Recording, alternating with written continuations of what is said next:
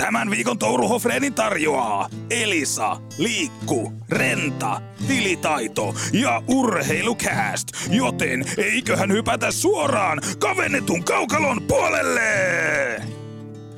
Tervetuloa Touru Hofreen podcastin pariin ja tällä viikolla tärähtää sitten vihreä viime runkosarja käyntiin. Ville Touru, jännittääkö? No vähän jännittää, vähän. Mä vastaan yhteen kuuntelijalle kysymykseen, mutta ehti kärkeen, kun tuossa on tullut pari ihmettelyä, että miksi podcastin nimi on juuri Touru Hofreen, eikä Hofreen Touru. Niin siinä on syy katsoa tällainen, että tä- asiantuntijoiden mukaan tämä sointuu paremmin suuhun, kun se on Touru Hofreen, eikä Hofreen Touru.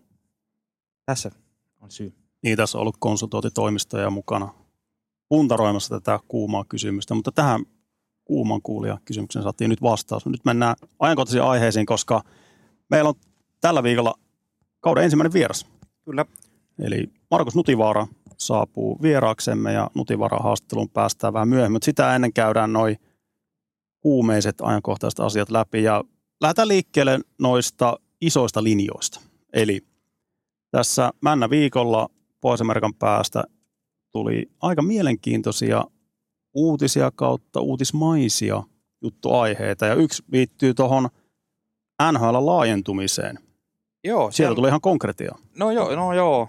Tai jonkinnäköistä konkreettia. Siellä oli tosiaan tämä Board of Governors, eli seurapomojen miittinki ennen kautta. Gary Bettman piti siellä linjapuheensa, ja siellä nousi tosiaan kuumimmaksi uutisaiheeksi tämä mahdollinen laajentuminen 33 tai 34 joukkueeseen jopa. Todennäköinen laajentuminen. Joo, siellä Bettman ilmoitti, että jos joku tulee tarjoamaan valmiin paketin, johon kuuluu areena, ää, oma markkina-alue ja omistusryhmä, oikea sellainen, niin sitten katsotaan tapauskohtaisesti. Ja kyllähän tästä vedettiin ihan laajalti se johtopäätös, luettiin rivien välistä, että, että se ei ole enää, enää niin kuin kyse siitä, että voitaisiin laajentua, vaan milloin laajennutaan 33 tai 34 joukkoa. Me ollaan pyöritelty näitä mahdollisia paikkakuntia, johon NHL voisi laajentua. Ja ainakin yhden insiderin, eli Pierre LeBrunin mukaan Atlanta on tällä hetkellä todennäköisin. Ja jopa käytti tämmöistä sanamuotoa, että ei, ei ole enää jos, vaan milloin uusi joukkue. Kolmas joukkue Atlantaan. Siellä oli kuitenkin aikanaan Atlanta Flames ja sitten oli Atlanta Thrashers. Nykyään ne on Winnipegissa ja Calgaryssa ne joukkueet. Mutta vieläkö lähettäisiin kolmatta kertaa Atlantaan? Toki se on ihan miljoona kaupunki. Ihan suurimpia sol- urheilukaupunkeja. niin, ja lentoliikenteen semmoinen solmukohta koko Pohjois-Amerikassa. Että miksei? Toki siinähän on se, että viimeis kun siellä oli tämä nykyinen Winnipeg Jets lähti silloin 2011. Niin nythän on tullut kaikki sosiaalinen media ja kaikki muut, on tämä toimintakenttä ihan erilainen, mikä se oli silloin. Mä en muista, oliko ne syyt silloin fanipohjassa vai, vai missä? Kyllähän siellä sitä väkeä kuitenkin. että Miksi se siirrettiin silloin aikanaan Winnipeg? huonosti organisoitu joukkue, ää, yleisömäärät aika huonot, seurajohtaminen hyvin retuperällä. Et näistä se koostui. Et 99, kun Atlanta tuli laajennusjoukkueena liigaan, he pääsivät varaamaan heti kärkeen huippupelaajia, oli Ilja Kovalchuk ja Kari Lehtosta, Danny Heatley. Danny Heatley muun muassa. Et he sai kyllä, toki pitää muistaa, että siihen aikaan nuo laajennussäännöt oli hyvin erilaiset, että siinä oli aikamoisella takamatkalta joutu ää, laajennusjoukkueet lähtemään, mutta – periaatteessa ihan hyviä palikoita oli kasassa, mutta se seurajohtaminen ei ollut kuitenkaan sitten jiirissä, että olisi pystynyt rakentamaan kauhean pitkäkestoista palapeliä tuosta, mutta ihan looginen paikka tuo Atlanta on loppupeleissä. Että pitää muistaa, että siellä on esimerkiksi ESPN näitä NHL-lähetyksiä, niin sieltä Georgian päästähän niitä on tehty ja sielläkin on NFL-joukkue, NBA-joukkue, siellä on valtava niin tuon etelävaltioiden tuommoinen oikein niin keskittymä paikka, niin siinä mielessä toi voi olla ihan, ihan hyväkin paikka. Ehkä siinä on vähän se, että kun se oli niin unista touhua se edellisen kerran Atlanta Thrashersin alaisuudessa, niin siitä on vähän jäänyt semmoinen paskamaku, mm. mutta, mutta jos siellä on semmoiset henkilöt taustalla ja, ja omistusporas rakennetaan järkevästi, niin miksi ei? Hinta on noussut pikkasen niistä ajoista, että oliko nyt Seattle viimeksi tuli liikaa, niin he maksoi 650 miljoonaa. 650 miljoonaa, joo. Ja nyt Ottava Senators myytiin 950. Hinnat on poskettoman kovia. Oli, eli nyt mennään niin kuin miljardista, puhutaan jo hintalapusta. Jos NHL laajentuu ja kun laajentuu, ja sitten tuossa on ihan hyvin nostettu esiin, että sehän on kaik- kaikkien oikeastaan osallisten intressejä ajaa.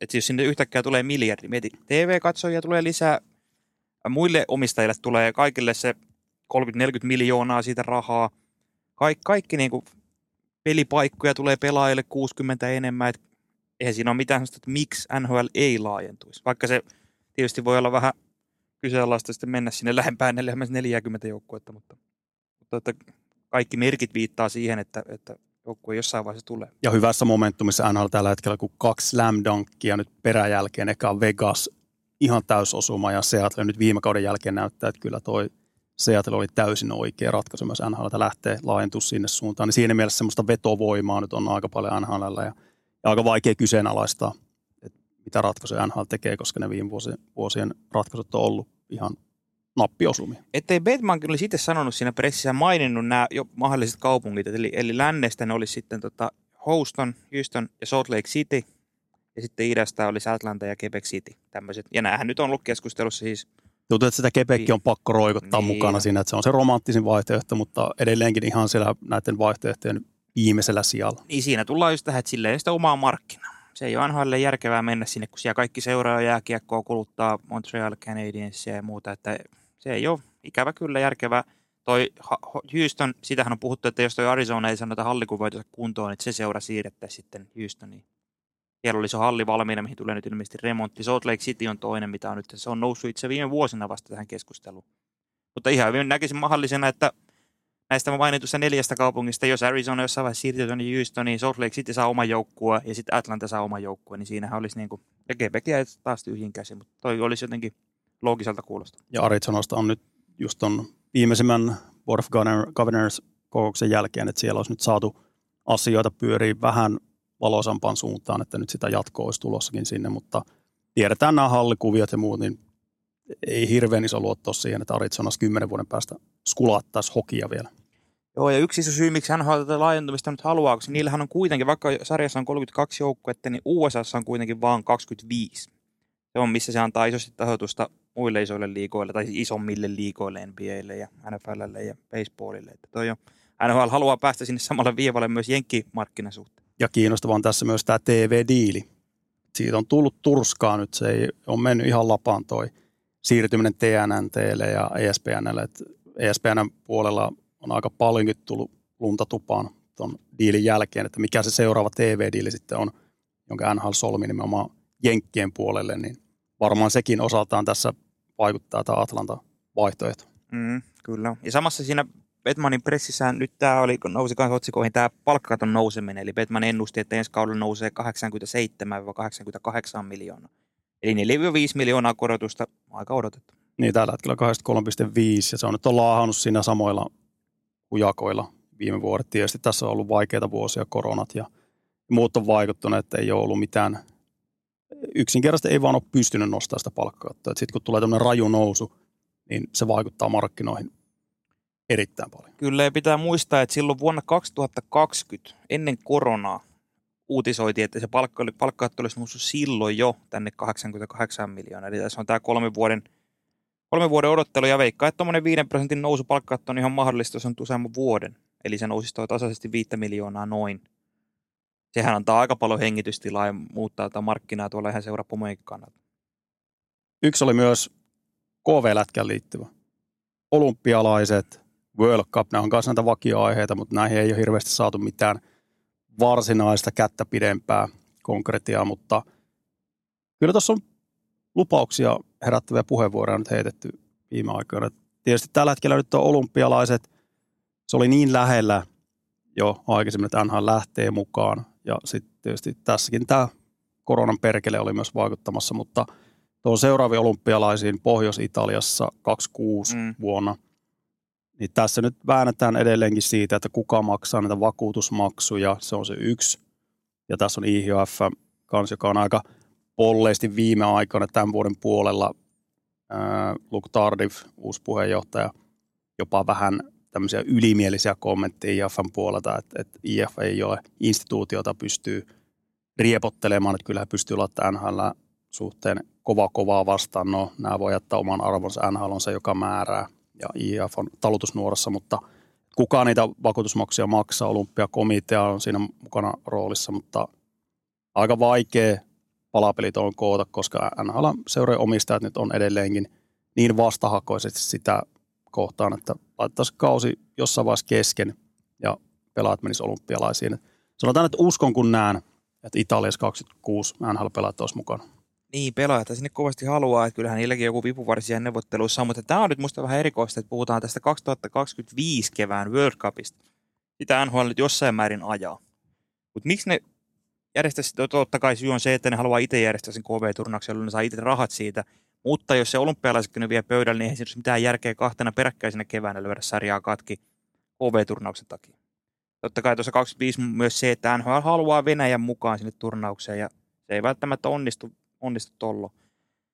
Totta kai sieltä katsotaan ihan eri näkövinkkelistä kuin Euroopasta tätä ja se, siellä katsotaan ihan puhtaasti rahalinssin läpi. Et paljon on NHL isoja venäläistähtiä, joiden poissaolo KV-turnauksesta NHL-järjestelmästä olisi aika, aika ikävä. Eikä NHL yhtään mieti kansainvälisen jääkiekon kehittymistä kautta sen, sen niin kuin sillä skaalalla, vaan ihan puhtaasti sitä omaa firmaa, miten se oma firma tuottaa sitä rahaa, että siinäkin mielessä niin ihan ymmärrettävää, että heillä on tämä näkökulma. Tietysti se on vaan äärimmäisen turhauttavaa seurata tältä puolen palloa tota NHLn omalakista toimintaa. Ja kun ei ole sitä vastavoimaa NHL tällä hetkellä heikon IHFn kautta, niin tästähän se johtuu. Mm. Kyllä jos mun pitäisi veikata, niin toi World Cup 25 ei toteudu, vaan nyt kaikki paukut sinne olympialaisiin ja Milano korttiina se sitten kunnon lätkäturnaus pystyy. Touruhofreenin teille tarjoaa Urheilukääst. Suomen hauiskääntöpitoisimman NHL-podcastin teille tarjoaa tilitaito.fi. Kun sä yrittäjänä etsit jonkinlaista tilitoimistoa sun tueksi, se valinta on tilitaito.fi, luotettava, saumaton, dynaaminen, nopea, sentin tarkka tilitoimisto Suomen Kajaanista. Ja sun ei tarvitse käydä koskaan Kajaanin puolella. Kaikki etänä, kaikki saumattomasti, kaikki välittömästi, suoraan käteen viikattuna. Joten yrittäjät, nuoret yrittäjät, kaikki tulevat yrittäjät, ottakaa talteen osoitteen tilitaito.fi. Touru Hofrenin kolmosjakson teille tarjoaa myös Mastermark. Siellä nimittäin etsitään myynnin osaajaa Helsingissä, Tampereella ja Kuopiossa, joten nyt hakemusta sisään tai sanaa liikkeelle. Top 10 myyjä tässä kohdin porskuttaa peräti 6 tonnia per kuukausi keskiansiolla. Lykkää hakemus sisään jo nyt. Se osoite on mastermark.fi. Se osoite on mastermark.fi. Touru Hofreen yhtä kattava kuin Sääksjärven rajasaari. Otetaan kiinni vielä ennen Markus Nutivaran haastattelua suomalaisiin. Ja nimenomaan siitä näkökulmasta, että ketä yllättäviä kautta mielenkiintoisia suomalaispelaajia tällä kaudella voisi jopa nousta sinne otsikoihin asti. Ei puhuta enää näistä tähtipelaajista. Tiedetään, että siellä on Ahot, Rantaset, Barkkovit, tykkikausi tulossa. Mutta ketä muita löytyy sieltä eturivin takaa. No mä nostan aika nyt tässä harjoituspelit pelattu ja harjoitusleirit leireilty, niin ne on ihan suomalaisharjoitusleirien yllättäjät tällainen koondi. tuommoisia isoja yllättäjä, Valtteri Merelästä puhuttiin noissa ennakoissa, mutta se on semmoinen pelaaja, kuka on ehdottomasti voi olla tämän kauden iso yllättäjäkin suomalaisista. Se on nyt Hiina ja Hiina, sanoa, että se ei tiedä, onko hän avausilla rosterissa, mutta se on nyt vissiin ihan siinä kiikun kaakun. Toki Tampa pelaa myös tuon palkkaton kanssa, sitten kun Vasilevski laitetaan LTIRlle. Merellä voi olla toinen vielä yllättävämpi, ehkä Nikolas Matinpalo lähti jo farmiin tuossa ihan harjoitusleirin vikoina pelaajana Ottavasta, mutta keräsi tosi paljon kehuja ja nousi niin kuin Ottava hierarkia sinne jokin 7-8 pakiksi tällä hetkellä. Et Nikolas Matinpalo, joka lähti viime kauteen Porin Sien 7 pakkina, niin siinä voi, voi tulla ihan pelejä tällä kaudella Matinpalo. Uskomaton kehitysloikka. Nimenomaan tuo, että tasa vuosi sitten Sissä 7 pakki. Mm-hmm. Ja siitä ollaan nyt viime kaudella nähty Matin palota ihan huikasevia suorituksia ja ei siinä vaiheessa missään vaiheessa ollutkaan mielessä, että tässä olisi vaikka Leijonille runkopuolesta ja MM-kisoja, mutta Matin palon kehitysloikka on ollut kyllä sitä luokkaa, että pitää aika kauas mennä, että milloin viimeksi on tämmöinen kehitystarina ollut kehittäjälle. Kyllä tietysti Matin palon se pelityyli, kun hän sainasi tuon NHL ottavan kanssa, niin oli pieni etiäinen siitä, että kun hän on aika peruspuolustaja, kahden suunnan peruspuolustaja. Ihan ei ole varsinaisia heikkouksia oikein, hän on liikettä saanut paremmaksi ja kiekkovarmuutta ja varmaan se itseluottamuskin on siinä näytellyt iso osa, mutta kun on tuommoinen vahva kausi takana, päässyt aika paineetta lähteä tuonne leirille, kukaan ei tiedä tästä jätkästä mitään ja siellä on otettavissa semmoinen rooli sieltä pohjapareista, niin Matin Pala voi olla semmoinen pelaaja, että onhan näitä nähty viime vuosina, että on lähdetty hyvin maltillisen odotuksen NHL-leirille ja sitten siellä leirillä on annettu sen verran kovia näyttöjä, että ei vaan ole mitään sahomaa pudottaa sitä jätkää Mm. varmiin, vaan että pystyy se, semmoilla perusvarmalla tekemisellä lunastaa sen paikan. Esimerkiksi Matin Palo meni heti harjoitusleirillä hierarkiassa ohi ottavan omasta ykköskerroksen varauksesta Lassi Thompsonista, joka heitettiin waiversiin, päätyi Anaheimiin. Mikä ei yllätä pätkääkään. Ei. Matin Palo, vaikka aloittaa kauden AHL, niin ihan mahdollinen, tuossa antoi semmoisen näytön, että pari loukkia tulee ylhäällä, niin se on Matin Palo, joka kutsutaan ylös. Eikä ole mikään poikainen enää, että on kuitenkin perrattaa jo kilometriä takana ja ikä alkaa olla niin kypsän oloinen pelaaja. Joo. Siinä mielessä niin tosi mielenkiintoista seurata, miten Mati Palo pärjää tuolla pienessä askissa. Esiin tarvii nostaa totta kai myös Ville Heinola. Karmea tilanne. Se lähti ihan hirveältä. Karmea loukkaantuminen. Puhuttiin Heinolastakin jo aikaisemmin tässä podcastissa ja nyt olisi ollut se kaikki oikein sauma noihin aikaisempiin vuosiin verrattuna ottaa se Ja pelipaikka. olisi käytännössä ottanut, se näytti jo varmaan, että siinä on pari loukkaantumista ja Heinola olisi ollut käytännössä varmasti avaisilla rosterissa Jetsin. Ilkka murtu tosiaan lentää nyt Suome, tai lentää jo Suomeen Joo. alkuun, että on toi aika paha, mitä se on pari-kolme kuukautta vähintään arviolta sivussa. Aikamoinen takapakki Heinolalle. On, ja Heinolla on kuitenkin niitä pelaajia, että ei ihan älyttömästi ole semmoisia läpimurtopelaajia nyt ensi kaudella suomalaisista, jotka vois tämmöisiä nuoremman osaston läpimurtopelaajia, niin kyllä Heinola osuu tähän haarukkaan ja olisi ollut varmasti semmoinen pelaaja, joka olisi voinut saada nyt vihdoin viimeistä jalansijaa. Et ei tos hirveästi, kun katsoo vaikka suomalaisia pelaajia alle 23-vuotiaita. Viisi kappaletta. Vähän. Se on todella vähäinen määrä. Siellä on Anton Lundell, Kaapo Kakko, Juuso Pärssinen ja sitten Ville Heinola ja viides Valtteri Pulli. Oho, Eli tämmöisiä, jotka voi sanoa, että on NHL-pelaajia, niin käytännössä kolme kappaletta tällä hetkellä. Tuo joo. kertoo siitä tilanteesta, mikä on suomalaisten kohdannut NHL, että ei ole viime vuosina varaustilaisuuksista tullut oikein semmoista talenttia näiden superpoikien jälkeen. Se aalto oli niin valtava, kun Ahot Rantaset, Laineet, kumppanit tuli NHL, että ei ole pystynyt nousee uusia pelaajia. Tämmöinen pieni käppi tässä on tulossa. Niin, no se edelleen, että Kaapo Kakko on yhä edelleen top 10 suomalaisvaraus. Siitä on kuitenkin neljä vuotta. Kyllä. Mutta mennäänkö nyt tähän kauden mielenkiintoisen suomalainen kysymykseen? Miten määritellään? Otetaanko nyt kauden suurin, suurin äh, suomalaisyllättäjä vai mielenkiintoisin No mä suomalainen? valitsin sekä mielenkiintoisimman että tämmöisen niin noston yllättäjän. Täältä löytyy kans, ei ole sama pelaaja. Lähdetään tuosta mielenkiintoisemmasta. Ja mun mielestä, siis, jos pitää valita, varsinkin tässä alkukaudesta, niin jos pitää valita, kenen suomalaisen pelin haluan ensisijaisesti katsoa, kun aamulla katon tulospiilosta ottelun, niin ei siihen ole kuin yksi vaihtoehto. Juuri näin. Patrick Laine. Kyllä. Että onhan toi siis, nyt se näyttää siltä ja se onkin nyt niin, että Patrick Laine aloittaa kauden Kolumbuksen ykkösketjun sentterin. Näin se on. Täällä hymähdettiin viime keväänä, kun Laine pelasi ja tässäkin podcastissa. Mä en missään vaiheessa uskonut, että, että Columbus lähtee tälle tielle, että Lainetta lyödään siihen keskikaistalle ja hän pelaa siinä koko kauden, mutta niin vaan. Tilanne on nyt se, että Patrick Laine on tulosketjun sentteri. Ja tämä on siis aika poikkeu, tai siis täysin poikkeuksellinen tilanne. Mietitään 9 miljoonan mies, liki 9 miljoonan mies, eli ihan supertähtiluokan palkkaäijä, vaihtaa seitsemän NHL-kauden jälkeen pelipaikka.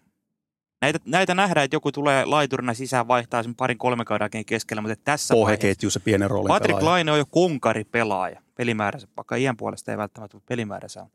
Ja kyllähän tämä niinku harkkapeleissä, harkkapeleissä täytyy sanoa, että toimi. Vaikka harkkapelit on harkkapelejä, niin viisi matsia, 4 plus 4 ihan harkkapelien koko NHL kärkiä pisteissä, mutta myös näillä edistyneillä tilastoilla, en, en siis nähnyt Kolumbuksen harkkapelejä, täytyy sanoa, mutta katsoin näitä tilasto, edistyneitä tilastoja, niin todella, se oli siis Kolumbuksen merkityksellisin pelaaja Patrick Laine tässä harkkakaudella oikeastaan mittarilla kuin mittarilla mitattuna. Taisi voittaa niin maalipaikka ja noin joka ottelussa sentterinä aika selvästikin, että toi niin kuin nosti vielä odotuksia ja mielenkiintoa tätä laineen sentterikokeilua kohtaan. Ja Laine on mielenkiintoinen koelaboratorio siinä mielessä, että tämmöinen maalitykki siirtyy keskelle ja NHLn sentteri-prototyyppi on nykyisin se, että on luisteluvoimainen, isokokoinen, sellainen monikäyttöinen pelaaja, niin Laine on jopa vähän enemmän tämmöistä klassista pelintekijätyyppiä, että ei ole semmoinen sähköttäjä kauhean luisteluvoimainen pelaaja sinänsä, mutta sieltä löytyy se valtava koko pelinäkemys, pelintekotaidot, niin vähän tämmöistä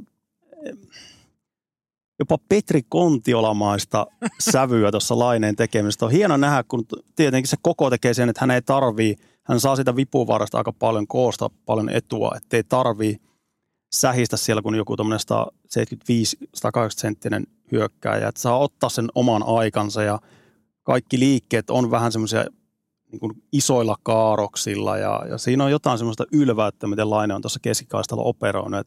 Tätäkin kautta niin superkiinnostava hahmo ensi kaudella. No on ja kyllähän se niin fyysinen vaade on vielä siinä keskikaistalla pitkän kauden mitassa eri luokkaa, mitä laiturina. Ja se on nimenomaan ollut se Laineen jonkinnäköinen akilleen kantava tässä nyt viime vuodet, että se pohja ei välttämättä ollut ihan kunnossa, on tullut loukkaantumisia muutenkin. Mutta tämä voi vähän nyt ehkäistä ainakin tällainen teoriassa sitä laineen helma synti, eli vähän sitä peli ulkopuolella pyörimistä. Hän pääsee paremmin kiekkoon koko ajan, saa niin kuin rytmittää itse sitä peliä jakaa. Että on todella mielenkiintoista nähdä, miten tuo lähtee tästä kulkea. Selkeät kysymysmerkit siinä on nimenomaan se sahaamisen kautta sitten, että stop and start pelaaminen, se on keskikaistella tosi raskasta.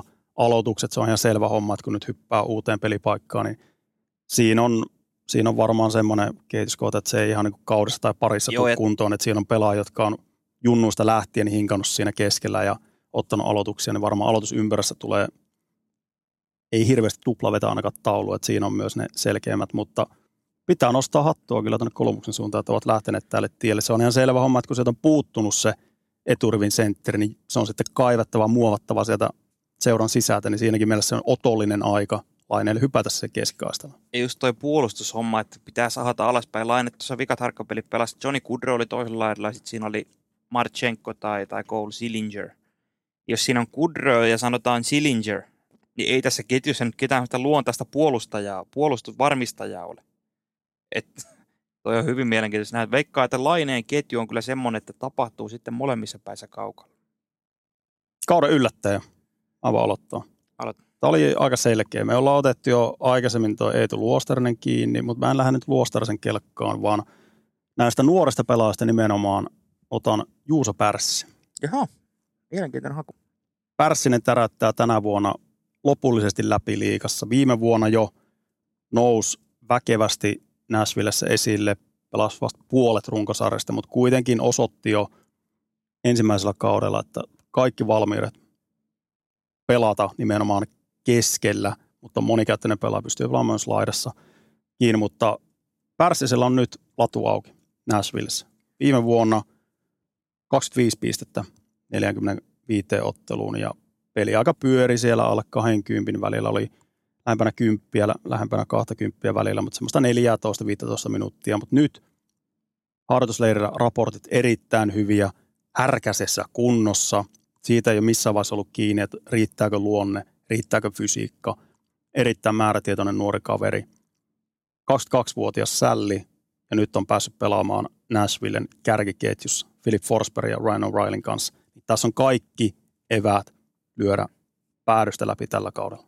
Joo, toi oli tosiaan vikaharkkapeli pelasi siinä just Forsberg O'Reillyn ketjussa laidalla, mutta Nashville on nyt semmoisessa tilassa, että tuossa on Pärsiselle oma varaus, niin iso paikka kyllä ottaa sitä tilaa, koska ei siellä ole ketään selviä. No Forsberg on selvä ykkösketjun pelaaja. Muuten tuossa ei oikeasti ole ketään kiveä hakattu, ei O'Reillykaan ole kiveä hakattu se ykkösketju nyt on Pärsisellä kyllä iskun paikka. Ja odotusarvot myös on aika kovat Nashvillessä, koska siellä ei ole sitä huipputalenttia Laarissa hirveästi, niin nyt Pärsisestä odotetaan, että hän on se pitkästä aikaa Nashvillen oma varaus, joka breikkaa. Ja nyt vielä tähtiosastoon lyödä, mutta sanotaan, että semmoinen 50 pinnaa.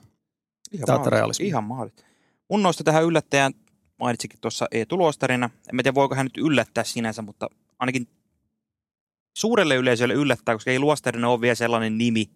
Hän on ollut tuo suomalaisten takana Floridassakin, Parkkovin ja Lundellin, mutta viime kaudella Luostarinen otti jo sen kakkossuomalaisen aseman siinä joukkueessa ohi Lundelli, jolla oli vähän ehkä hakemista toisella nhl Odotan toki Lundellillekin tason nostoa, mutta varsinkin tuossa harjoitusleirin lopussa sieltä toi Tämän Bennett on ilmeisesti joitakin viikkoja sivussa, että Luostarinen aloittaa kauden Floridan kakkosketjun sentterinä Matthew Tatchakil vierellä. Ja kyllähän toi niin kuin viime kausi oli ja Luostariselta ihan jäätävä tasonnosto siihen näin, että hän oli sitä ennen ollut semmoinen, niin kuin, no, pystyi pitää itsensä pinnalla, edistyneellä tilastoilla semmoinen plus miinus nollatason pelaaja, mutta viime kausi oli iso harppaus. Myös niin kuin hyökkäys tuotannon suhteet jopa nuo pistemäärät vähän laahas, mitä Lu- Luostarinen yli 40 pinnaa hakkas viime kaudella. Et siinä on niin kuin erikoisillan vastaan tulee Eetu Luostarinen on, voi lyödä tuonne niin kuin suomalaispistepörssin, oli viime kaudella top 10, mutta sinne siellä 6-7. Näiden kärkijätkien taakse heti. Kyllä. Kaikki evät, kyllä. Ja just toi, että sillä oli jo viime kaudella 5-5 pelissä neljänneksi eniten pisteitä kaikista Florida hyökkäistä. Melkein saman verran kuin Barkovilla. Toki Barkov pelasi vähän vähemmän. Mutta Luostarin oli melko vähällä huomiolla. Ja se finaalisarja jätti varmasti hampaankoloa. Hän oli silloin sivussa tai jonkun vamman takia.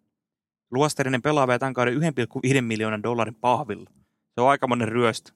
Toki teki nyt kolme kertaa kolme diili. Että se varmasti on sitten vähän, mutta sekin vaikuttaa tällä hetkellä aika alihintaiselta, jos tuo Luostarinen jatkaa yhtään samalla, mitä se teki viime kaudella. Ennen kuin mennään Nutivaara haastatteluun, niin otetaan jo tässä vaiheessa kauden ensimmäiset Tourun tipsit. Joo, Tourun, ei Tourun tärpit tällä kertaa, vaan Tourun Viaplay-tärpit. Ah, Viaplay tärpit, no niin. Kyllä, koska Viaplaysta kaikki pelit tulee.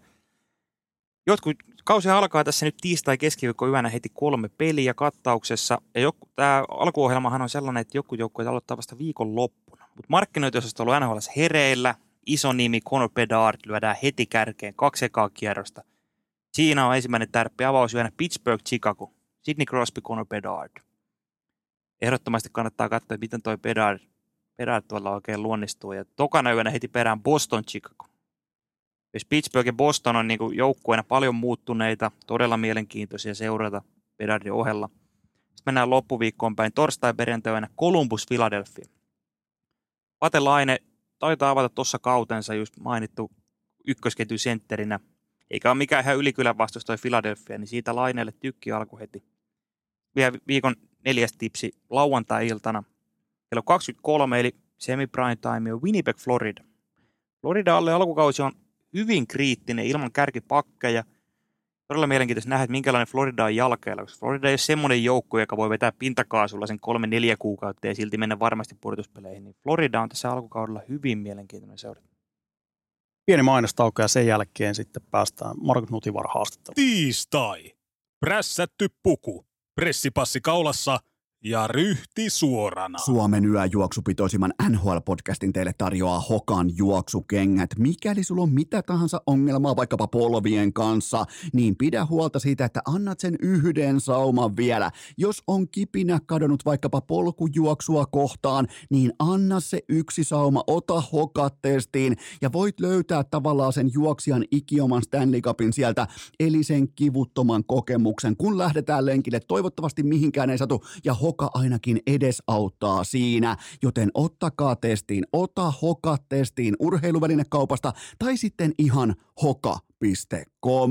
Touru Hofrenin tarjoaa myös Leader. Leader on totta kai jokaisen liikkuja fiksu valinta. Mikäli sä kuuntelet Touru Hofrenia liikkeessä, niin ota myös Leader siihen kylkeen mukaan. Tsekkaa ainakin Super Electrolytes sekä uudet Promor-patukat löytyy jokaisen lähtöön. Kattokaa kaupasta nimenomaan Leaderin hylly. Se osoite, menkää katsomaan kaikki lisäinfo. Se on nimittäin leader.fi. Tiesittekö muuten, että Touru ja Hofreen ovat käyneet Kanadassa? Sitten on aika ottaa TH-podcast kauden ensimmäinen vierailija linjoille ja tämän kunnian saa Markus Nutivaara. Tervetuloa podcastiin.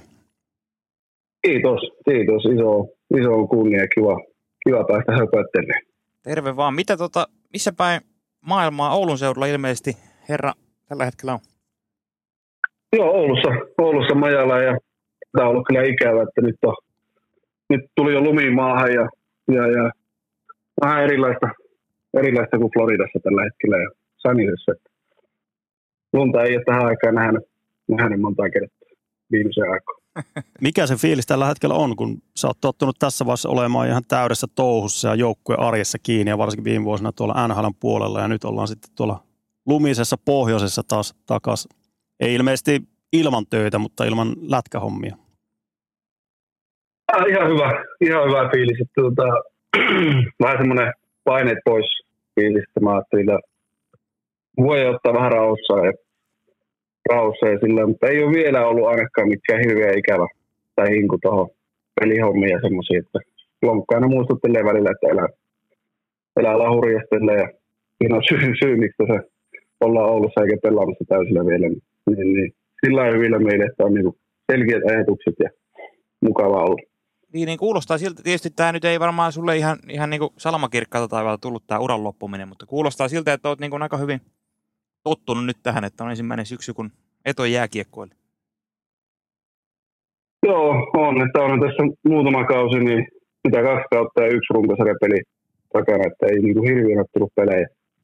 pelejä. Sillä pääsi pääs aika hitaasti tottumaan, mikä oli varmasti hyvä, hyvä tähän vaiheeseen. Ja, ja, ja ei, ole, ei ole tuntunut vielä ainakaan kovin vaikealta, vaikealta olla. Ja, olla ja ennen, enemmän oli ehkä vaikea olla joukkoon mukana ja sitten ei päässyt pelaamaan.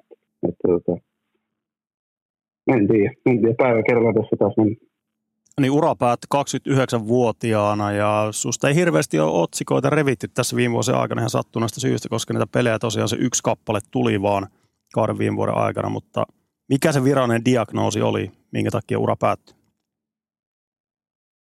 Ah, sen kanssa vielä vähän, vähän väitellään ja mun mielestä se oli se, mikä lonkka niverikko, niverikko siellä oli, että, että, että kaikki, kaikki spesialisteja lensi lensi ympäri Amerikkaa läpi.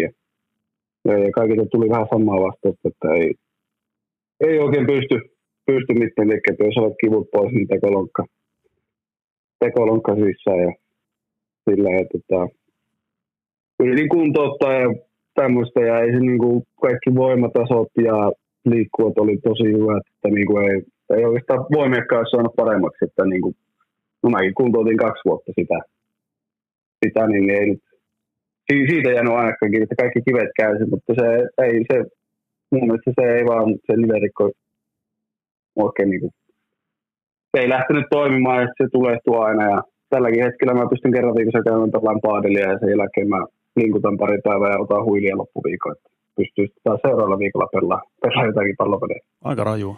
Oh, oliko se niin kuin viime kauan, milloin se konkretisoitu, että sinusta ei enää, enää pelaaja tule? Oliko se viime talven aikana vai milloin se tämän huomasit?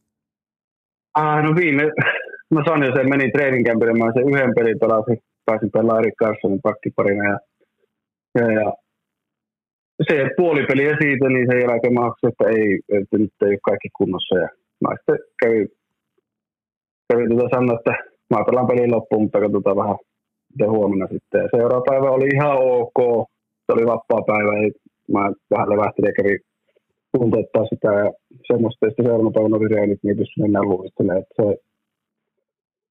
sitten siitä, siitä lähti se rumpa tavalla, että ne halusivat ottaa selvyyttä, mikä siellä oikeasti on. Ja, ja, ja ei päästänyt jäälle ennen, ennen kuin oikeasti täysin kunnossa, mikä oli ihan oikein. Itse lähdin peleille, niin oli totta kai vähän aamu vääränä sinne aluksi, että pitää kuntouttaa taas. Ja, ja, ja sillä, mutta ihan fiksut, tosi fiksusti hoisi sillä Sannisen päässä tuon homman sai, sai selville kaikkea. Siihen se periaatteessa jäi, jäi sitten, että mäkin sanoin, että mä haluaisin ajatella vähän pidemmän päälle, että mulla on lapsi tulossa vaimo raskaana ja mä haluaisin vielä joskus pelata pallopelejä ehkä lapsenkin kanssa, että, että, että mikä on fiksu tällä pitemmän päälle suunnitelma ja pelättiin siitä sitten rakentaa.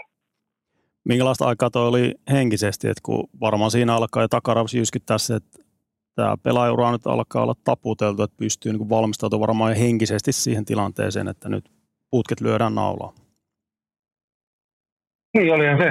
Oli se en mä sillä hirveän niin kuin, muista, oli jossain ihme henkisessä lukossa, että, että että joka toinen päivä oli ihan kiva mennä hallille ja nähdä, nähdä tätä pelikavereita ja kerrytellä ja treenata, treenata ja sillä, mutta joka toinen päivä, mä muistan muutaman kerran joutu itkun kanssa menee hallille siinä, että, että ei, ei oikein kiinnostunut enää. Ja kuitenkin kaikki on, kaikki on tosi hyviä, mutta lonkkakin mutta sillä jotenkin se otti vaan niin paljon päähän. Ei päässyt pelaa ja samaa, samaa hommaa koko ajan. Ja sitten, tota, no siitä meni muutama viikko, niin mäkin sanoin GMlle, että, että saisiko vähän huili, että ei, ei oikein pääkoppa pysy paikalla, että mä haluan tulla hallille, niin mä oon hyvä mieli ja teen kovasti hallille, että mä aiheuttaa mitään väärää reaktiota täällä hallille. Se ymmärsin oikein hyvin ja sanoin, että tuu sitten, kun tuut hallille. Ja mä, mä olin muutama vapaa päivä sitten mä olin, oli mukava taas mennä hallille ja mä tissin. Ja, ja. Sillä, sillä se vähän niin kuin lähti rakentumaan, että ei ollut helppo. Ei ollut helppo, mutta toisaalta toisaalta kun pysyi rehellisenä itselle ja muille, niin se oli, se oli aina nopeasti ohi. Nopeasti ohi, että kaikki parani taas. Niin, niin. Koirako siellä haluaa ulos takana? En tiedä mikä tässä on. Mikä tässä on. se ainakaan ulos oli. Joo, niin, niin. mutta noin lonkkavaivat, niin onko se saatu selville, että oli, oliko se niinku synnynnäinen tai tämmöinen vika vai, vai onko se niinku harjoitu, harjoittelusta johtuvaa vai mitä? Tuossahan on esimerkiksi Puulujärven Jessellä ollut samanlaisia tai lonkkavaivoja myös, eikä muutenkaan mitään ihan tuikin harvinaisia, niin selvisikö tämä niiden vaivojen alkuperä sun?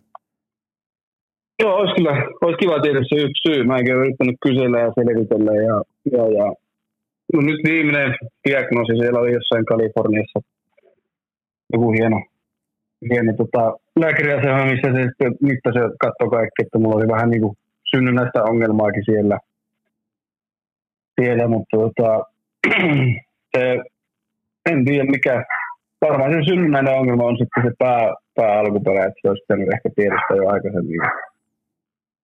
Ja, ja siitä se lähti sitten kehittämään. Periaatteessa niin luu, puhki oli liian pieni suhteessa, että se niin kuin yliliikkuva lonkka oli, että se lähti kehittämään niitä luupiikkejä sinne. Ja, ja, se oli vähän vaikea uskoa, kun mäkin ollut, mä en ole ikinä niin kuin saanut spagaattia, aika jäykkää ukko ollut aina. Että on yliliikkuva lonkka, että se jäi, jäi siitä kiinni. Oliko minkälaisia, niin minkälaisia kipuja no. sitten tuossa arjessa oli, että kun tuo kuulostaa aika veemäiseltä vammalta, niin minkälaista se niin kuin ihan arki oli tuon vamman kanssa?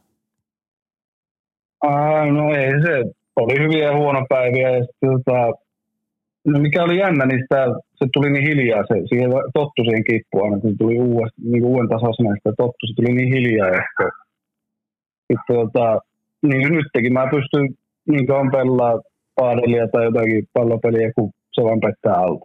Että se, niinku, se kipu ei enää niinku, sillä ei haitannut. Että se, oli vaan, se vaan petti alta että tuli hermokivutta semmoista, että niinku, ja jotenkin tottu ja sitten totta kai niinku, pelissä niin adrenaliini vie ja semmoiset ne seuraat päivät oli vähän vaikeita ja piti aina katsoa vähän, että miten, miten se loppurasti jäi vähän se reenaminenkin vähän, eli piti koko ajan suojella, ettei lonkka meni liekipieksi, että vaikka oli laukasua jäällä, niin jätit puolet laukamatta, kun tiedät, että seuraavana päivänä et pysty luistelemaan, ammut tarpeeksi. Ja piti, piti niin kuin itsensä kanssa keskustella aika paljon siinä lopussa. Et vähän joutuu varomaan siinä ja varmaan semmoista niin kipsiä toi sitäkin kautta. Miten sanoitte lääkityksen suhteen, minkälaisia mömmöjä siellä annettiin? Varmaan ei ihan perus buranalla tuommoista vaivaa taitetaan, jos, jos haluaa pelata. Niin, äh, joo, ei, on siellä paremmat lääkkeet varmaan siellä Amerikan päässä on kuin täällä. Että, että, tuota, niitä sinne alku, alkuun ne, ne oli hyviä, ne toimii ja, ja, ja mun mielestä ihan niin kuin oikea saumaankin otettu, että se yritti sitä tulevusta vääntää sinne lonkkaan, niin sitten niitä tulee just kipulääkkeitä ja tämmöisiä, mutta tavallaan kun se ei lähtenyt korjaantua se vaiva, niin, niin se pitkittyi se, niin sitten ei lääkkeitäkään voi koko ajan vettä, niin tässä on sellainen kuurina, niin niin, niin se sitten alkoi, alkoi loppujen lopuksi vaikuttaa, että mä vetin ihan, vetin ihan tota, noukoon niille lääkkeille ja sanoin ei aina. Ja sitten se vei pelikyky aika paljon pois sitten. Että ei pystynyt enää lääkkeitä yhdellä pelaa joka toista päivää. Niin, niin. Ja sä teit siis niinku päätöksen, että sä et halua niillä lääkkeillä pelata? Joo, joo se oli, se oli muutama kesä sitten, mutta ennen Floridaan menoa, niin mä päätin, että päätin, että jos se on kipiä, niin en pelaa. Että ei se, ei se, niinku, se ei ole vörtti, vörtti rikkoa koko, koko kroppaa sieltä päin. Että tuota, pitkä elämä edessä tulisikin toivottavasti, niin, niin, niin vähän sillä fiksumpi kuitenkin. No tota vähän isompaa kuvaan kiinni. Sä nousit NHL verrattain myöhemmällä iällä. Voisi sanoa jopa, että late bloomer-osastoa 22-vuotiaana lähit NHL kärpistä. Mennään vähän tuonne näihin kehitysvuosiin Ouluun kärppien edustuksen vasta 14-15 kaudella ja aika puskista pääsit nouse. Kärpillä oli silloin huippujoukkue kasassa. No se kausi päättyi mestaruuteen ja sulla oli siinä iso rooli tuossa joukkueessa, mutta miten se 14-15 kausi, sä kuitenkin pelasit vielä U20 ja kävit Mestiksessäkin välillä. Oliko semmoinen tuntuma, että tuolla kaudella pystyy nyt breikkaamaan kärppien joukkueeseen, että tässä oikeasti voisi tehdä itselle ammati huipputasolla. Joo, se oli, oli jännä. En mä nyt sillä mä, mä itse monen, monen muuhunkin sanon, että unelma oli se yksi liikapeli. Liikapeli, niin en niin kuin hirveänä uskonut itteni, itteni siinä, silloinkaan. Ja tota, äh, enemmänkin mä lähtin sen tavallaan työnteon nauttimaan. Mä, olin, mä oon aina ollut kova tekemään hommia ja treenaamaan ja, ja, ja sen kautta sitten tuli se, mutta se oikeastaan se break, breakout-kausi, niin ja kaikki ajoitukset ja tämmöiset, niin passasi niin täydellisesti ja kävi tuuria. Periaatteessa, no Lasse oli huono, Lasse loukkaantui, niin mä pääsin sitten ihan täydessä huippukunnossa. Mulla oli just Ironman playerit olla, missä mä pelasin 40 minuuttia viimeisessä pelissä ja niin kuin kunto aivan tikissä. Ja, ja, ja oli niin kuin, tavallaan peli, peli oli täysin hallussa, hallussa itsellä ja, ja, ja niin kuin kävi sinne hyvää tuuri ja hyvä ajoitus oikeastaan siinä koko, koko kaudella ja se oli muutenkin mukava kausi, niin sitten tavallaan löi läpi siinä. Tuli niin kuin automaattisesti. Niin, että varmaan tuon kauden aikana osannut aavistaa, että tie vie vielä Pohjois-Amerikkaan. Että sen kauden jälkeen sulle tuli sitten kolme vuotta yli-ikäisenä seiskakerroksen varaus Kolumbukseen. Minkälainen hetki toi NHL-varaus oli? Että varmaan ollut sitä enää ihan mietti. no, ei ollut. En mä, ei ehkä mun kaveripiirissä hirveänä puhuttu draftaamisesta siinä vaiheessa, että mä, mä en oikeastaan tiennyt että mikä drafti on. Mä en, niin kuin, mä en seurannut sitä Amerikan, mulle ne MM-kisat oli ne suurkohokohta itse, mitä seurasin aina ja panitin, niin niin, niin. mutta se oli, se oli siisti tarina se, kun tota, mut kutsuttiin Chicago Blackhawksin le- development-leirille kesällä, mistä mä olisin sen jälkeen vielä mennyt Kolumbuksen leirille mä olin, mä olin tota, Helsingin New York lennolla ja mä laskeutuin New Yorkin tietenkin yksi ekka kertaa Amerikkaan menossa. Ja, ja, ja hirveän oli viestejä tullut ja kaikkia onnitteluja, että se draftittiin. Ja tietenkin nuori poika ihan paniikissa siellä soitti sitten agentille, että mikä on, mitä tämä tarkoittaa. Nyt on draftittu, että onko mulla juttu. Niin sanoi, että, että ei vaan tallennuttu suoraan Kolumbukseen, että ei tarvitse kakkoon mennä. No ja siitä sitten, siitä sitten lähti. Mä menin development campille ja siellä oli sitten vähän nuorempi hetki, että mä olin aika vanha jo siellä muihin verrattuna uusiin draftettuihin. Niin, niin. No jälkeenpäin aika hauska. Hauska juttu, mutta siinä vaiheessa täys panikki päälläkin. Mitäs tuo kielitaito siinä kohtaa? Pitikö vetää ihan Oulun murtella siellä vai pystykö ihan yksinään pärjäämään, kun ensimmäistä kertaa isossa maailmassa Amerikassa? mä aina osasin, mä niin ymmärsin mitä sanottiin, mä olin aina mukana oikeastaan kaikessa, mutta sitten kun piti sanoa jotain, niin mulla se lausuminen oli vähän, oikeastaan vieläkin vähän hankala, että, että tota, mutta kyllä, se, kyllä siellä pärjättiin, en mä, en mä tiedä miten siellä pärjättiin, mutta niin kuin, kyllä mä pystyin siellä mukana, ymmärsin mitä, mitä kaikki teki.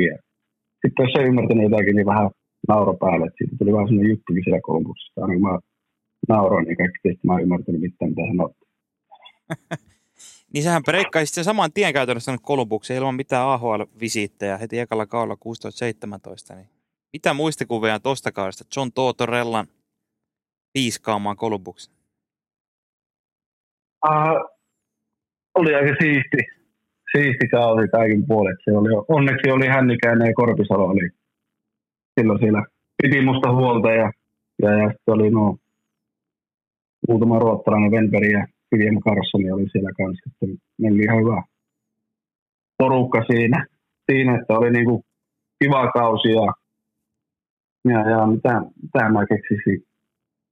Aika yllätyksenä tuli mulle, että mä olin itsekin valmis menossa mennä AHL. Kaikki mulla oli sanonut, että AHL kautta joudut lähteen kuitenkin. Ja sillä ei, en taaskaan oikein oottanut itseltä mitään, mutta sillä tavallaan se on ollut aina, aina se vahvuuskin, että mä uskallan sitten yrittää sillä treeninkämpillä ja mä painettomasti painoin painoin menemään hommia. Ja mielestä Tortsi tykkäsi siitä, siitä tavallaan ennakkoluulottomuudesta ja siitä, että mä yritin, yritin parhaani. Ja en ehkä ollut siinä vaiheessa paras pakki, mutta kehittyi koko ajan parempaan suuntaan, niin että se auttoi paljon, paljon siihen hommaan. Ja, ja tosiaan tykkäsi siitä tavallaan rohkeusta, mitä mä pystyn pelaamaan.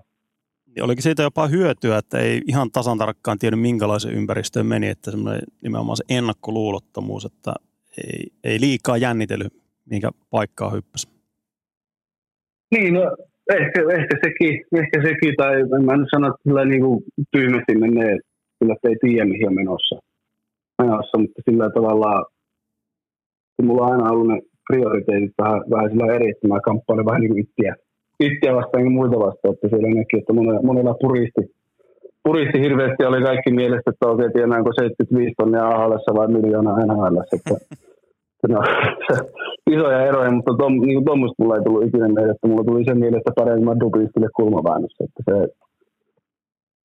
äh, ehkä semmoinen yksinkertainen ajattelu, että ne pystyy niin pysymään hetkessä, niin se verrattuna muihin, niin sillä, sillä sitten kaavittiin eroa. Mikä oli semmoinen ensimmäinen tervetuloa NHL-hetki? Uh, tästäkin, tästäkin hyvä, että se, tämä, oliko meillä Bostonin vastaan eka peliä ja, ja kolmannen erän puolessa välissä suurin piirtein, niin, niin, niin Marsanti tuli haastaa yksi ykkösen ja se ketjutti mut sitten aika kahville siinä ja teki maalin ja, ja, ja mä menin sitten vaihtoon ja se se Jack Johnson istui vieressä ja sitten Butti Ola, että sinun olette tervetuloa NHL, että onneksi tuli heti. heti tuossa. Mäkin, mäkin osasin vähän ehkä jopa nauraa siinä vaiheessa. Debutti ja sillä ei joku kiersi, mutta me voitettiin, että en mä muista voitettiin peliä, mutta ei ollut tärkeä maali onneksi. onneksi. Semmoinen ja sitten tota, pelin jälkeen sitten mä kuulin, että kaverit oli just varaamassa lentoja lentoja Kolumbukseen. Oli katsonut sellainen debyytti. Oli Marsankin vienyt, mutta niin oli perunut ja katsonut Clevelandiin. Uudet lennot. Kova luotto. oh, se oli, se oli semmoinen, mutta onneksi sai jatkaa, että siinä oli myös varmaan se, että mä pystyin seuraavassa vaiheessa taas nollaamaan ja lähtin taas siitä, mistä ei lähtenyt tavaraa pyytelee anteeksi se seuraavassa vaiheessa. Niin, niin. Mä muistan kuuleni sulta joskus tarinan tuota revityistä farkuista. Kysyn heti kärkeen, että onko käyttänyt vielä viime vuosina revittyjä farkkuja? en ole, en ole. En. Onko ne enää muodissa, mä en tiedä. Nykyään kaikilla on joku leviälahkeiset farkut. Mutta tämä tarina... ei, ei, tarina... ei, ole, ei ole tullut pitkä aika, joo. Niin, niin tämä tarina, moni ei varmaan kuullut, niin saadaanko herralta itseltään niin tämä tarina John Tortorella, Markus Nutivaara ja revityt farkut? no joo, voidaan ei käydä läpi. Oliko se, mun mielestä taisi olla eka tai toinen pitempi pelireissu ja, ja, ja mentiin hotellille ja mulla tietenkin vähän englanti vähän hakusessa ja, ja, ja kuulin vaikka pitää olla siistit vaatteet päällä. No, no mulla oli just vasta astunut semmoista revityt mustat farkut ja että vitsi nämä on siistit. Mä kyllä lyö päälle, ne katsoo, että muoti-ikone kävelee, kävelee ja, ja, ja sitten mä kävin vaihtaa hotellissa kamppeita, menin alas ja meillä oli tarjossa mennä kahville näiden eurooppalaisten jätkien kanssa. Ja, ja Tortsi ja Poligno, sellainen kapteenikaveri vastaa siinä. Ja me sitten katso pitkään ja meni joku viisi minuuttia, niin kohta, kohta tota, Poligno tulee sanomaan, että pitäisikö sun tota, käydä ostaa uudet housut. tuo tortsu taskoo hiljaa tuolla kulman takana, että se, ei pysty katsoa edes sua. että tota, ei tällä revitillä farkuilla mennä. Että jos se, että hän, hän, hän voi vaikka ostaa sulle uudet farkut. Sitten mä vähän aikaa ihmettelin siinä, että se oli niinku tosi, että oliko se tosissaan, vai tämä joku jekku ja ei ikinä tiedä. Sitten tota, mä sitten lähdin sitten kävelee sinne ulos ulos ja mentiin kahville ja sitten mä laitoin Poliknulle vielä viestiä ja häirit, että oliko tosissa. Niin sitten sanoin, että oli, oli, että, ei, että nämä saat isot sakot, jos, jos sulla vielä on päällä. Mä sitten kävin jostain uudet, uudet farkut ja tortit. Sitten seuraavana aamuna kuulin, että, kuulin, että ei, tää, täällä ollaan siistit, että jos, jos vielä kerran teet tarvittuja farkkuja, niin koko joukko pitää pukua päällä koko pelireissu. Ei mene rennosti ollenkaan. Mm. Se kävi sillä selväksi. Siitä tuli joukkueessa sellainen hauska juttu. Minkälaista se oli tuolla Kolumbuksessa tuohon aikaan pelata. John Tortorellasta on varmasti paljon eri näkemyksiä ja semmoinen tietynlainen kuva olemassa, mutta sä oot kuitenkin hänen joukkuessaan pelannut, niin minkälainen valmentaja Tortorella on ja minkälaista kulttuuria hän pitää yllä? Kova, kova kulttuuri, paljon tehdä töitä ja ehkä sellainen vanhan liiton kulttuuri, kulttuuri, että nuoret ei paljon hirveä pöytää nähnyt. nähnyt ja kaikki piti ansaita. ansaita ja, mutta se, mikä Tortsissa oli hyvä, niin se oli reilu. Se, tavallaan meille nuorille se oli kova, mutta sitten se oli taas entistä vaativampi näille meidän ykkös, ykkösjätkille. Se pisti ne hommiin ja ne niin kuin näytti sitä esimerkkiä, että se ei ollut pelkästään jokkupelät, jotka sai vähän tultotappulaa ja semmoista, niin, niin, niin, niin se, mutta mä tykkäsin, näin jälkeenpäin mä tykkäsin, se oli, me oltiin sinne altavastaajan joukko ja meillä meni tosi hyvin sen takia, koska kaikki teki hommia pohjasi yhteen hiileen. Ja se oli osittain myös sitä Tortsin, Tortsin kulttuuria, mutta sitten ja tavallaan jälkeenpäin sitten, kun tuli näitä Panarinia näitä vähän niin kuin taitavimpia, taitavimpia yksilö, yksilöyttöjä, niin niiden kanssa oli vähän, vähän vaikea, kun ei oltukaan niin alta vastaajia enää ja, ja olisi pitänyt olisi voinut tai jollekin pärjätä. Niin, niin, niin, mutta sai jalan liikkeelle koko joukkueelle. Tämä oli ihan semmoinen kuinka NHL-peliä oli, niin kyllä se kävi, kävi saman palautteen kaikille antamassa. Se jäi niin hyvä fiilis jäi. Oli joskus ehkä vähän kova, kova kourainen ukko, mutta siihen, siihen taas tottuu. Ja se oli mulle aika hyvä, hyvä siihen vaiheessa. Muistan, Joonas Korpisella on kertonut tarinaa, missä en nyt muista mikä kausi se oli, mutta Tortorellan palaute tuli aika suoraan hänelle, että oli joku vähän heikompi peli menossa ja Tortorella oli ilmoittanut koko joukkueen edes Korpisalalle, että nyt jumalauta, että nyt Korpi, että sulla ei vaan riitä. Ei vaan riitä. Onko sulle tullut tämmöisiä kohtaamisia Tortorellan kanssa, missä se palaute on annettu aika suoraan ja nimenomaan siinä joukkueen edessä, että siinä ei paljon, paljon läppä lentänyt? On, on tullut, on tullut monesti. Mutta se oli sillä, että se tuli jokaiselle, jokaiselle. Välillä ei ehkä ansainnut sitä, mutta välillä, välillä se tuli siltikin. siltikin. Että, joo, kyllä se, kyllä se lamaannuttaa pelaajan kuin pelaaja. Ja varsinkin nuori pelaaja, niin se voisi ehkä sen palauttaa antaa jotenkin toisenkin päin. Toisenkin päin, että itseluottamus säilyy, mutta toisaalta sitä oppi sitten vähän tota, rumemman tavan kautta sitten keräämään itse se itseluottamusta. Ei kukaan muu saa tuon nostaa, nostaa, nostaa ylös, mutta nostaa itse itse ylös ja ala pelaamaan. Niin, niin se oli ehkä taitava taito, mitä itsekin opi siinä heti alkuun. Kolme... Alkuun ja niin, sano. Niin sano, jatka vaan, jos sulla oli kesken. Joo, ei, ei mulla jäänyt, kun ihan Ei. Niin, niin tosiaan Kolumbuksen käytännössä toi Luisu alkoi siitä, kun sinä lähdit sieltä 2020 kuplapudotuspelien jälkeen. Siitä Kolumbuksen sekä mutta yksi pelaaja, joka oli aika vahvasti mukana, Pierre Dubois. Sun aikana hän oli Kolumbuksen ykkössentteri, sit sukset meni ristiin. Miten sä muistat toi? Tähän liikkuu paljon tarinaa, että kuinka Tortorellan kanssa meni sukset ristiin. Miten sä muistelet ton Pierre Dubois, John Tortorella? Oliko se nimenomaan tätä, että nuorelle pelaajalle antoi vähän liian kovaa painetta? no mä en tiedä.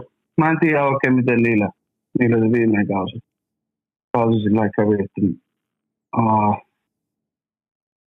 en uskalla lähteä puoleltaan toiseen sanomaan mitään, mutta kaksi vahvaa persoonaa niin varmasti on vähän kipinä lentänyt jos toiseen suuntaan. Että, että, että, on siellä varmasti jotakin, jotakin asioita käyty läpi, käyty läpi, mutta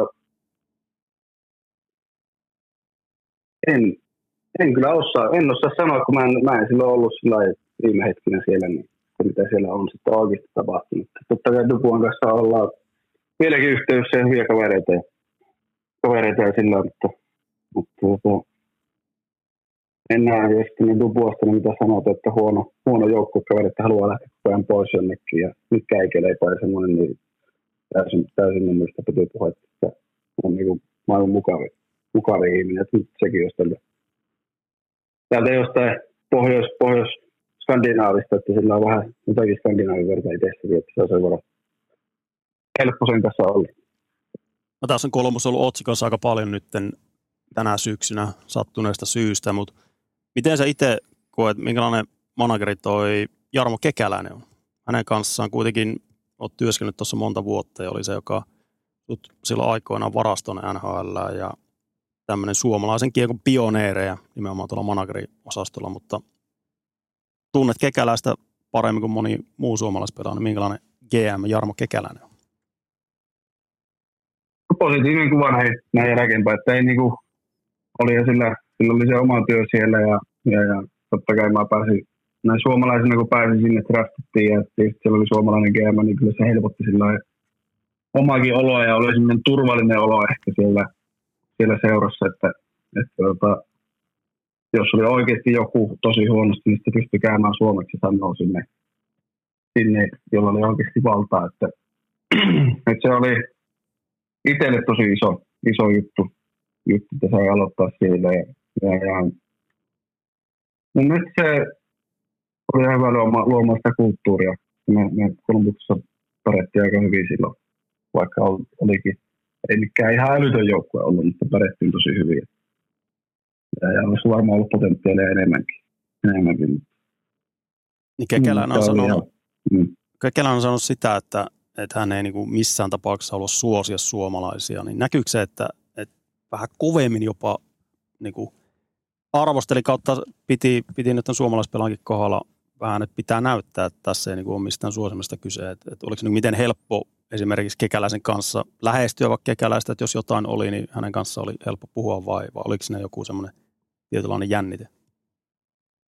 No oli tietenkin. Kyllä mä ymmärrän senkin puolen, että, että jos mä suomeksi menen keskellä koppia sille puhumaan, niin ei kaikki muut pelaat että voi, että ei ole mitenkään reilua. Että mm. Kyllä mekin silloin Korpisella Hännikäisen, Hännikäisen kanssa tiedettiin, että ei se varmaan meille heti ensimmäisenä tule varoittaa. Että tiedettiin se perimmäinen syy, että, että, tota, silläkin oli varmasti vaikea paikka, että ei niin kuin, vaan ei vaan suosi, ja silloin se yleensä kääntyi just niin kuin sanoit, että, että me oltiin ehkä siellä vähän taka-alalla ja saatiin sitä palvelua vasta sitten tavallaan viimeisenä yleensä. Ja, mutta se tavallaan, että kyllä mekin ymmärrettiin, mistä, mistä se oli kyse, kyse ja se ei, ei se kyllä sillä haitannut, haitannut mitenkään. Että se oli ihan reilua, että kun oikeasti tarvi, niin sitten käytiin jossain muualla pois. Niin, niin. No miten jos mennään tuohon Floridaan, siellä sä pelasit niin viimeiset NHL-pelissä kaksi kautta, olit siinä mukana. Toi oli tuota Floridan nousua oikeastaan. Jälkimmäisellä tuli runkosarjan voitto ja, ja, ja viime kaudella sitten Stanley Cupin finaalipaikka siitä jatkumalla. Miten se, minkälainen paikka toi Florida ja Panthers oli? Hyvä, tosi hieno paikka. Mä, mä tykkäsin aivan hirveästi, hirveästi ja no yllättäen vaimokin tykkäsi olla siellä, en tiedä miksi. Miksi, mutta tota, ah, mä tulin just silloin, kun sillä vaihtui se GM ja vaihtui, vaihtui pelaajia ja semmoista alkoi tavallaan uudet tuulet, tuulet sielläkin, että se oli aika, aika siistiä, että meitäkin suomalaisia oli paljon ja oli paljon eurooppalaisia ja oli tietenkin tosi hyvä henki siinä joukkueessa, niin se oli ihan älyttömän, älyttömän hauska kausi, ja mutta se, se kausi oli se, oli vielä vähän koronajäljiltä, niin ei ihan sillä hirveänä päässyt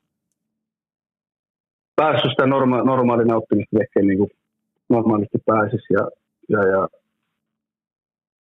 ja, ja, mutta mun mielestä siellä oli tosi hyvä meininki ja rentoutta hommia tehtiin. Ja, ja, ja.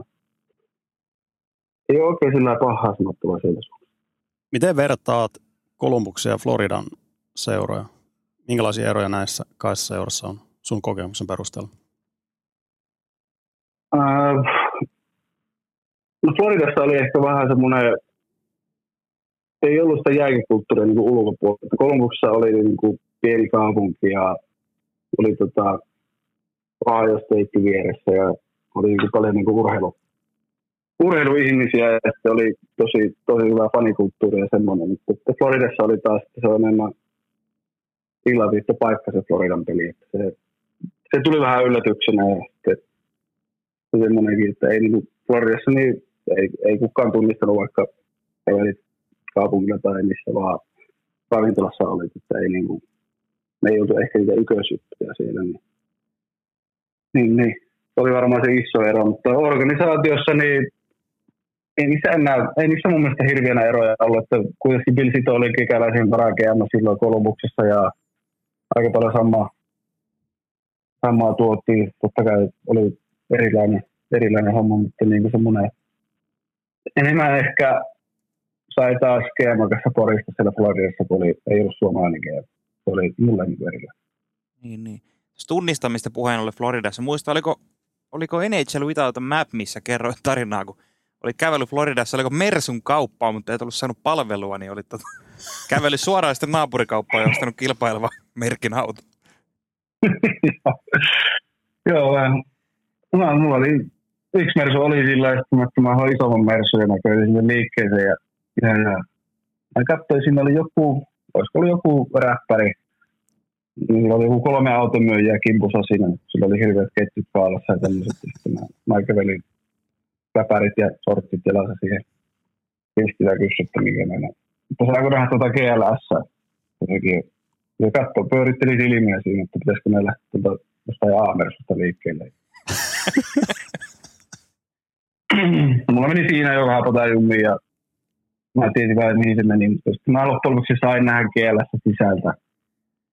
Sisältä ja sitten ei tehty kauppaa. Mä sitten sen jälkeen ajoin siihen Audi-liikkeeseen ja ostin, ostin sieltä auton, mutta jäi kyllä tosi huono maku siitä. Joo, en, en, en tiedä. Se oli, se oli ehkä se Floridan kulttuuri, että olisi pitänyt lyödä Louis Vuittonin lippis päähän, niin olisi ehkä saanut palvella. Lisää, että on mikään tämmöinen merkkivaatteet ja hifistelijä. No ei hirveänä, ei hirveänä kiinnosta. Ei täällä Oulussa oikein. Sulla, jos sulla on Burberry huppari päällä, niin ei täällä Oulussa tiedä kukaan. Mikä merkki. Näin on. Ehkä jäänyt, jäänyt sekin päälle. Kuka tota, asiasta toiseen, niin NHL-uralta pelasi aika mielenkiintoisesti, oli Panarinia ja oli Floridassa Keith Jantle ja kumppanit. Kuka on semmoinen erikoisin tai mieleen painuneen joukkuekaveri, kenen kanssa sait pelata? Erikoisin mielenpaino. No Torntoni tulee nyt heti ykkösenä mieleen, kun se oli viimeisen semmoinen erikoisin. Aivan. aika paljon. Floriassa oli se viime kausi, mä olin loukkaantunut ja Torntoni oli vähän niin kuin poissa kokoonpanosta. Se ei oikein päässyt pelaa välillä ja välillä oli loukissa. Ja aika paljon reenattiin sen kanssa yhdessä, mutta siitä on tullut semmoinen näin niin kuin jälkikäteen, niin että oli, oli aika erikoinen ja tosi hieno hetki, että niin kuin ton ikäinen ja että mä en pärjännyt sille reenaamisessa ollenkaan. Eli onko se vähän semmoinen niin kuin, jopa niin kuin lapsen into, mikä sitä huokui vielä noissa viimeisenä vuosina, kun se kävi tuolla to- Floridassa ja Torontossa ja, ja semmoinen kuitenkin karski veteraani, mutta jo paistanut semmoinen tietynlainen pilke silmäkulmassa kaikesta tekemisestä, mitä se tekee, niin onko siinä vähän semmoista lapsen intoa? No just näin, just näin, oikein, sanoit oikein hyvin. Ja oli, oli vielä Sanjosessakin, vaikka ei lopettanut uran, niin siellä oli kahdesta reenattiin. Reenattiin. Se, se oli parempi, tuntui, että se oli paremmassa kunnossa silloin, kun, kun pelasi Floridassa. Kyllä. se selvä, että eihän pysty olemaan, jos se on reenaa. No, tiedän, nyt, nyt itsekin kun lopettanut, niin tiedän tuntea, tiedän tuntea, mutta se on jäänyt mieleen. Totta kai Panarin ja Bobrovski oli ehkä ne, ne toiset, että miten, miten hyvin ne piti tästä huolta ja, ja, ja vähän eri lailla meni kuin muu joukkue, mutta sillä niin kuin aivan älyttömässä tikissä ja tikissä ja reenasi paljon ja piti tosi hyvin huolta itsestä ja sillä niin kuin, mun mielestä se oli, se oli kiva seurata kanssa. Kerro vähän tarkemmin tuosta Bobrovskista. Minkälainen hahmo on Sergei Bobrovski, Goalie Bob? Sä oot kahdessa organisaatiossa hänen kanssaan pelannut.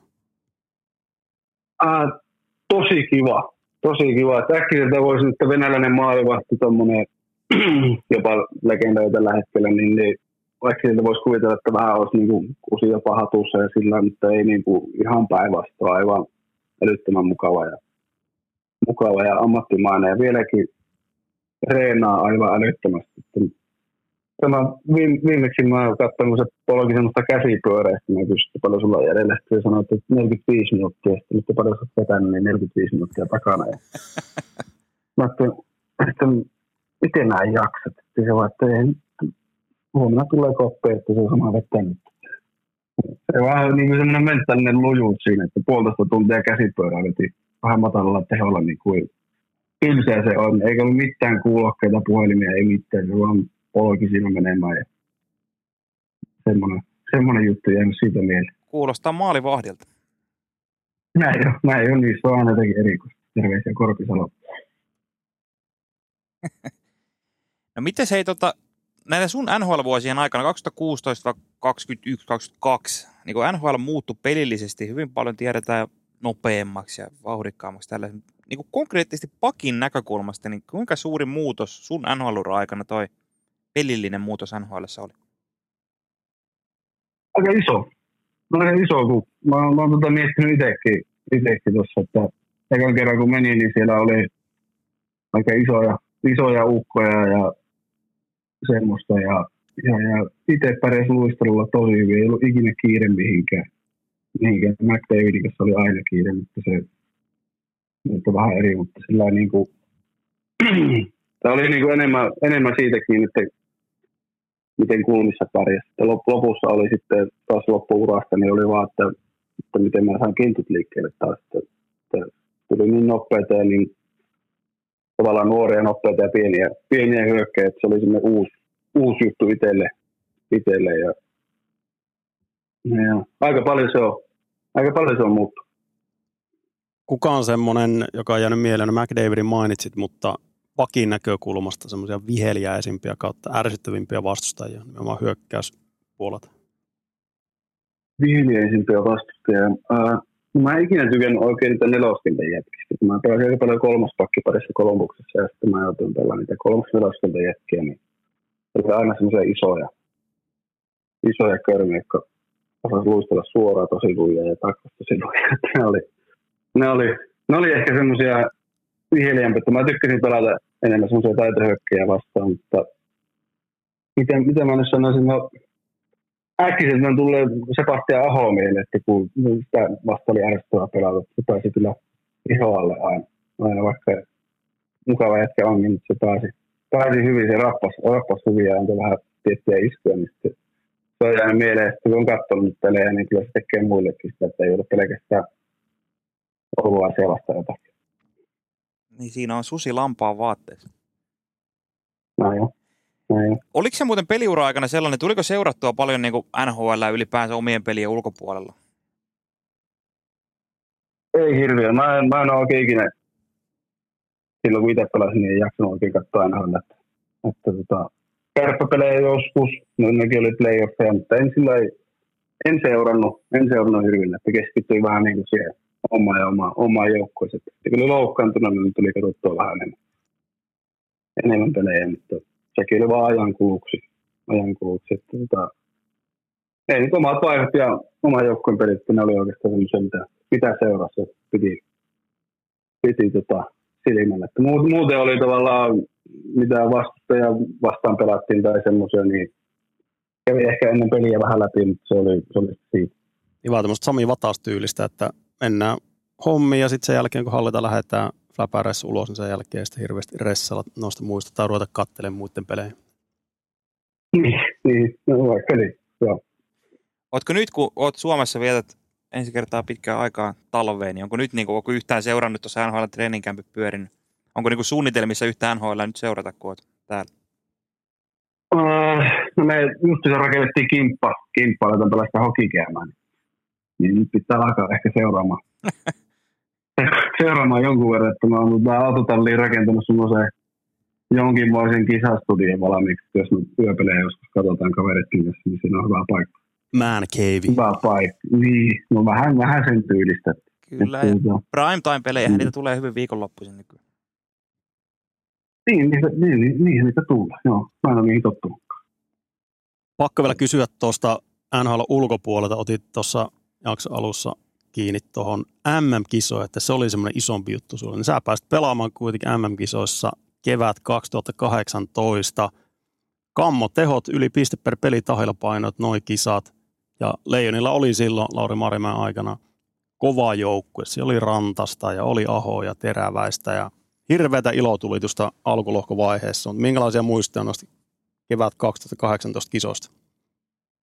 Minkälaisia muistoja? No mä oikeastaan mä en ole MM-kisolla elin pitkään, pitkään että tuota, aina ennen peliä mä mietin sitä fiilistä, kun mä olin MM-kisossa. Sitten tavallaan se itseluottamuksen uhku ja se, miten mulla peli kulki siellä, niin mä sitä yritin aina henkisesti tuoda ennen peliä, peliä itselle ja tavallaan luoda sitä kautta taas itseluottamuksen niin kuin NHL-peleihin. Se on aika, vahvasti ollut mielessä. mielessä. Totta kai hyvät kokemukset, mutta harmittaa tosi paljon, kun ei päässyt enemmän kisoja käymään ja nuo, nuo kisat jäi vähän lyhyeksi, että se oli niin kuin itsekin pienenä poikana, niin M-kisat oli ne suuri juttu itselle ja näin, näin jälkeenpäin niin se, se on semmoinen juttu, mikä harmittaa, että aina oli loukkaantunut tai aina oli jotakin juttua, kun oli M-kisat menossa.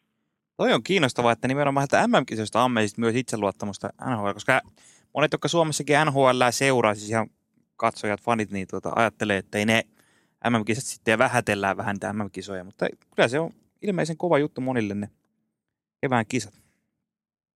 Niin, en, en mä tiedä, mun mielestä oli hauska, hauska pelata ja, ja, ja ne on semmoisia vähän tavallaan rutiinista poikkeavia semmoisia että ne, ne ei ole semmoista, ei ole runkosarjapeli 37. Ne on mm. turnaus, ne on, ainakin itselle, kun oli no, yhdet kisat pelasin, niin ne oli totta kai, että en tiedä kun pelaat 50, että, että jos yhdeksännet kisat on vähän semmoista puuroa, mutta en tiedä yhtään, mulla jää ainakin tosi hyvä fiilis. Mitäs nyt tänä vuonna otit jo esille vähän, että NHL on GM-roolissa koti roolissa ait seurata, mutta miten muuten SM Liiga kärpät ilmeisesti edelleenkin seuraat tiiviisti ja sulle rakas seura? Joo, totta kai. Ja, ja, ja nyt pääsee seuraamaan läheltä ja mä alkoin tuossa tota, alkukaudesta alkoi vettää vähän, tai apupoikana on oikeastaan tuolla kärppien junnuissa, junnuissa semmoisia tehojaita, tehojaita, niin sillä mukana vähän organisaatiossa ja vähän itsekin katsoin, että mikä alkaa kiinnostaa, niin, niin siellä on päässyt vähän pyöriin ja, pyöriin ja nyt pääsee katsomaan kertopelejä itsekin niin päivisin ja seuraamaan läheltä, miten, miten mennyt. Se on, se on ollut aina kotiseura, niin se on tärkeää. Niin, niin.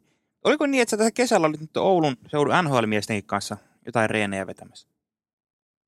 Joo, mä kysyin tuolta Jaakola Sampolta kärppien fysiikkakoutsi, sillä oli Eetu Aalto, niin kaverina siinä fysiikassa, niin mä ollut siinä mukana itsekin siinä ryhmässä, että mä kysyin, että voinko mulla hirveästi kiinnostaa tuo fysiikkakoutsaaminen, niin että pääseekö mukaan, että mä voin kantaa pulloja siellä ja ehkä olla mukana heittää jerryä ja laittaa uusia painoja pojille räkkeihin ja sillä, että tavallaan itsekin, itsekin, jos joskus pääsisi niihin hommiin, niin se olisi kiva ja vähän sillä nyt on ollut aikaa miettiä, mitä sitä haluaisi tehdä, niin ehkä se fysiikkakoutsi käyttö, taitokoutsaaminen ja tämmöinen, niin se on ollut se juttu, mikä on nyt jäänyt mieleen. Mä oon koittanut laittaa vähän aikaa oven väliin ja katsoa, miltä se tuntuu. Ja aika hyvin on päässyt, päässyt mukaan. Mä olin niiden kanssa jäälläkin kesällä ja, kesällä ja sillä. Ja toivottavasti ne ottaa vielä ensi kesänä. Nyt tuota, mä koitan opiskella, opiskella tämän, näin tuota, talven, että mulla on PT-kurssi impulssilta menossa ja, ja, ja hmm. lähtin tota, semmoiseen four coach fysiikka coachikoulutus homma lähti siihen oikeastaan mukaan, että se lanseerattaa vasta nyt niin joulu, joulun jälkeen, että se alkaa kouluttaa fysiikkakoutseja ja mä oon siinä mukana tavallaan. Että sitten kun itse itse tavallaan kouluttaa, kouluttaa itse itteni ja vähän saa kokemusta, niin sitten voi lisätä siihen kirjamiin mukaan, mutta sekin on ihan mielenkiintoinen juttu. Kyllä, kyllä. Sen, että Oulun NHL-miehiä tässä kesällä näit, niin onko, onko hyvää tota, tipsiä tai sisäpiiritietoa, että kuka siellä on nyt iskussa NHL-kauden alkaessa? No se on aina, aina iskussa, aina iskussa, mutta mä oon, Mikkola on vetänyt vahvan kesä ja sillä on armeija takana, niin sillä on vähän ehkä semmoista kipinää siellä, kun ei päässyt kesällä rauhassa. Niin, no niin. Niin, niin. Kyllä mä niin liputan Mikkola Nikon puolesta, se pääsi Floridaan, Floridaan pelaa, niin on hyvä joukkue, niin mä toivon ja uskon, että siellä tulee aivan älytöntä, älytöntä settiä tällä kaudella. Totta kai hakan pää, Hakata on aina varma. Jaha. Tota, ja niin, Hemsford Hakanpää, sitten mä sitä sanoin, että Torin voimilla painaa täällä Oulussa. Ketä muuten, onko, onko tuossa mainitsit sitä hokikeemästä, niin onko joukkoa jo tehnyt, onko siitä antaa mitä tipsejä kuuntelijoille? Kuhan, no, mä voin antaa, mutta mulla on nyt kaverit sitten kopsata joukkoa. Niin, totta. No heit, heitä tällä mm. kaverit, tämä jakso tulee kato tiistaina, niin ei ne ehdi enää siinä kun kausi alkaa kato heti. Niin. No, tota, mulla on hyökkäyksessä, niin mä otin tuo Conor Pedardi. Kova. Ja se on, se on heti kapteenina tuossa. Niillä on, kaksi, niillä on back-to-back pelit, niin mä ajattelin, että mä fiksuna poikana ottaa sen. Ja sitten, Sitten mulla on Tolvasen Eeli. Aina, aina hyvä. Joo. Varma maali per peli. Sitten mä otin tuommoisen William Carrierin Vegasista. Se oli vähän, vähän semmoinen lottokortti siihen. Joo, Ei ollut rahaa enää. Nelosketju raastaja kova. Mm. Vasen pakki Seth Jonesi. Se, sekin on taas se Chicago pelaa tuplapeli alkuun, niin oli se, se on hyvä, hyvä jätkä siinä. Sitten Vegasin maalivahti Aiden Hill. Ja sitten Vince Dunny Seatlesta vielä, vielä sinne toisen pakkiin, mikä, mikä on tehnyt ihan hyvin pojoja.